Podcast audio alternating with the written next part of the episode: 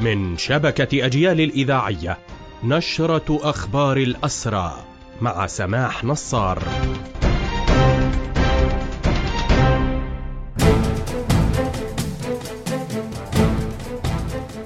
أهلا ومرحبا بكم إلى هذا اللقاء. حملة الاعتقالات اليومية التي يشنها الاحتلال طالت 35 مواطنا حتى صباح اليوم وبينهم أسرى سابقون. الاعتقالات توزعت على معظم المحافظات في الضفة وأبرزها الخليل جنين نابلس رام الله بيت لحم طوباس طول كرم والقدس وكذلك في قلقيلية. وتشمل عمليات الاعتقال التي يشنها الاحتلال أقارب شهداء سابقين أو أقارب لأسرى في سجون الاحتلال حالياً. حصيلة الاعتقالات بعد السابع من أكتوبر ترتفع بذلك إلى نحو سبعة آلاف. هذه الحصيلة تشمل كل من جرى اعتقالهم من المنازل أو عبر الحواجز. وكانت هيئة شؤون الأسرى والمحررين قد أصدرت إحصائية أشارت فيها إلى ارتفاع أعداد الأسرى في سجون الاحتلال بمن فيهم المحكومون سابقا إضافة إلى من صدرت بحقهم أحكام بعد السابع من أكتوبر. حصيلة الأسرى في سجون الاحتلال ارتفعت منذ السابع من أكتوبر لتبلغ الآن تسعة آلاف أسير وأسيرة.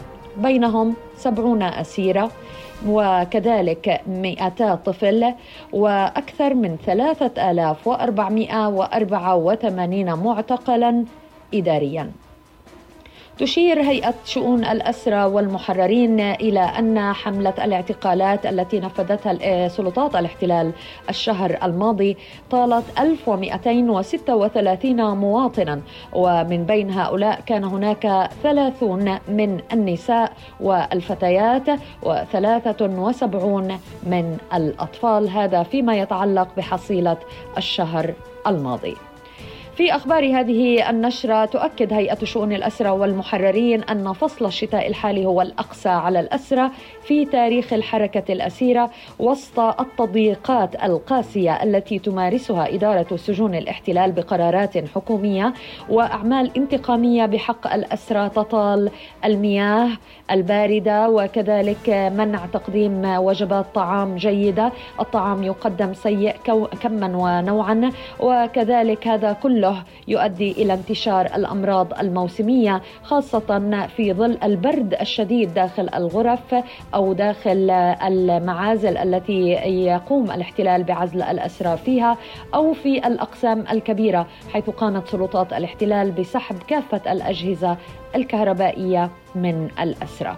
بهذا مستمعينا تنتهي هذه النشرة الخاصة بأخبار الحركة الأسيرة قدمناها لحضراتكم من راديو أجيال تحية الحرية لأسر الحرية وتحياتي سماح نصار المجد والخلود لشهدائنا الأبرار